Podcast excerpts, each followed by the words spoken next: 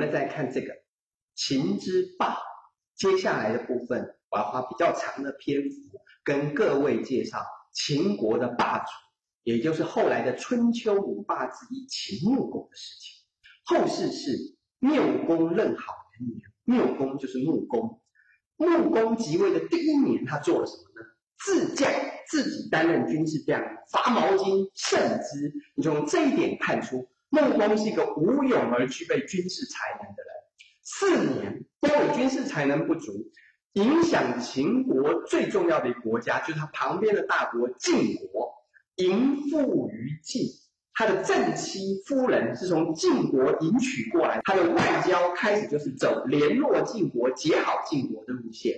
事实上，秦晋在春秋时代的关系极为复杂，既联合又斗争。但是既联合又斗争，代表只要不斗争的时候，他们必然是联合的。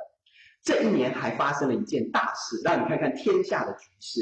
齐桓公准备进攻楚国，攻到楚国里面去了。五年。晋献公灭虞国，国国。虞跟国是两个小国，这本来不关秦国的事，但是因为在灭虞国的时候，出现了一个对秦国影响极为重要的人物——鲁虞君与其大夫百里奚。百里奚是谁？百里奚是个极为贤能的人，可晋献公不知道，他以百里奚作为秦穆公夫人异于秦。作为秦穆公夫人陪嫁的奴隶，把她一起陪嫁到秦国去。就百里奚知道陪嫁到秦国去，你看他亡秦走宛，他就逃亡从秦国逃亡，走到宛城去。宛在当时是楚国的统治范围内，楚鄙人直之被老百姓给抓起来了。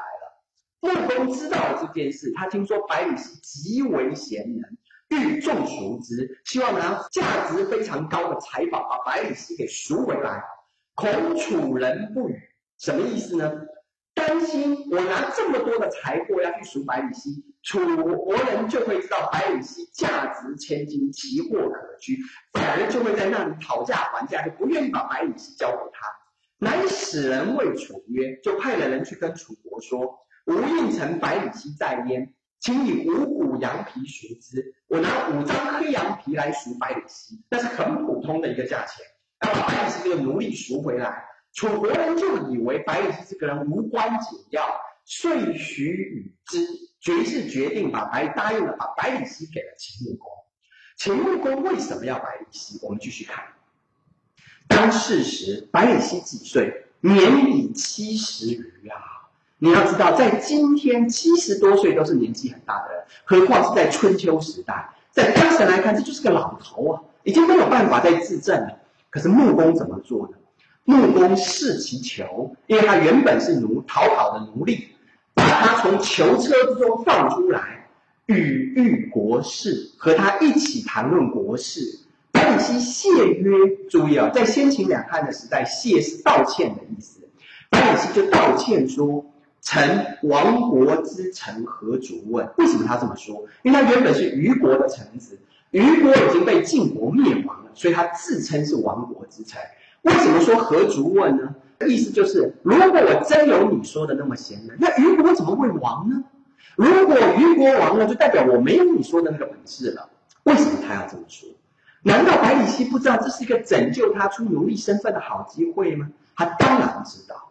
可是你要知道，在春秋时代，在战国时代，君则臣，臣亦则君。君王要找好的臣子，臣子也要找好的君王。百里奚也要考验一下秦穆公是不是他理想的君王，所以他才故意用这句话试探秦穆公。秦穆公怎么说？虞君不用子，故亡，非子罪也。他说，虞国为什么会灭亡？正好就是因为虞君没有重用你。如果虞君重用你，他就不会亡了。所以虞国灭亡绝对跟你无关，不是你的责任。故问，坚持我一定要问你国事该怎么。遇三日，和他谈论了三日。穆公大悦，太高兴，这个人真是奇才。注意哦，设之国政。穆公用不用？用，不只是用，而且是重用。他把国政交了给他。因为他是用五张黑羊皮赎回来，所以号曰五谷大夫啊。到这一刻，把书盖起来。如果你是百里奚，别人把你从囚车之中放出来，让你从一个奴隶一下子变成执掌一国国政的重要大夫，在这个国家一人之下，万人之上，你会怎么做？你心里面想的当然是要大展宏图，报答君恩，扩张权力，都会有人想。百里奚怎么想？我们打开书继续看。百里奚真是与众不同啊！木工用他没用错人。百里奚浪曰：“臣不及臣有简熟。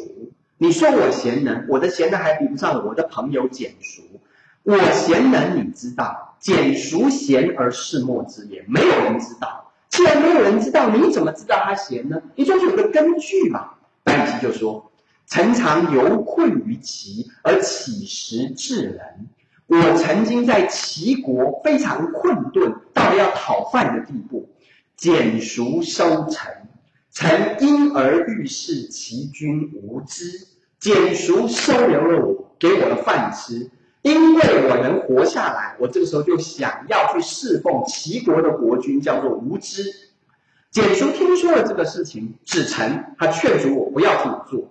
正因为他劝阻我，我没有去在无知底下认识。后来齐国大乱，因为齐军无知的倒行逆施，齐国大乱。臣得脱其难，所以我才能够从齐国这个大难之中脱身。遂之周，之就是我，因此我接下来就到周去了。周王子颓欲用臣，简叔子臣啊，简叔又跟我说：“你不要去，因为周王子臣要用我。”臣去得不诛，正因为我没有被周王子颓所用，所以我才没有被诛杀。因为周王子颓后来引发了周氏的大乱。是于君。简叔子臣又跟我说不要去，臣之于君不用臣，什么意思呢？他告诉你，我也知道简叔说的没错，于君不会重用我，可是我自己的私心，我就想要入，想要爵，立入爵，且留，于是我就决定还是去了。再用其言得脱，一不用，即于君难，是以知其贤。我用了简熟的话，所以才都能得脱大难。我两次用了简熟的话，因此得脱大难。一次不用，我要去侍奉于那些简熟却我没有听他的，于是于国亡了，他被晋国抓起来，变成奴隶送到秦国去了。我从上面的事情就知道，简熟比我贤啊！你们听了这段话以后，你们去想，简熟是个什么样的人？他每一次告诉白羽西，那国家有。果然就被他应验了。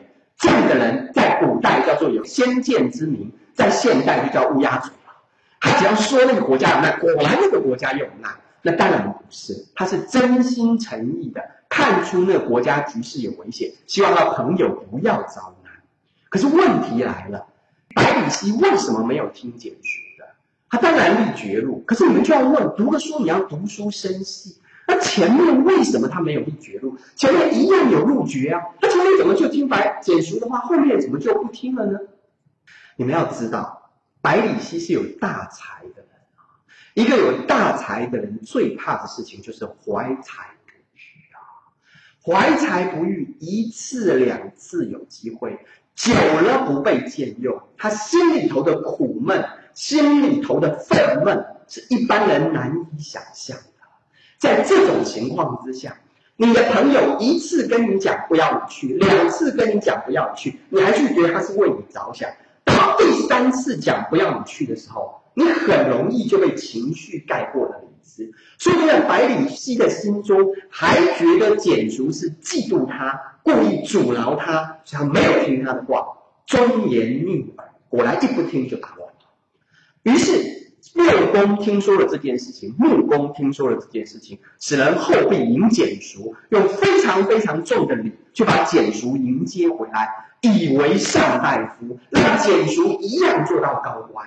你们就要试问，简叔被百里奚所举用，百里奚会不会因为这样失去他的地位呢？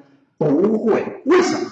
简叔贤，百里奚也贤啊。他当然知道他自己的才华在哪里，他有自信。更重要的是，敬贤者受上赏。哪一个国君会放弃这样既有才能又能推荐比他更有才能的人来重用他的呢？当然一定会。我们就知道简赎这个事情上，百里奚是半点私心也没有的。国君最喜欢的就是这种没有私心的臣子。我们继续往下。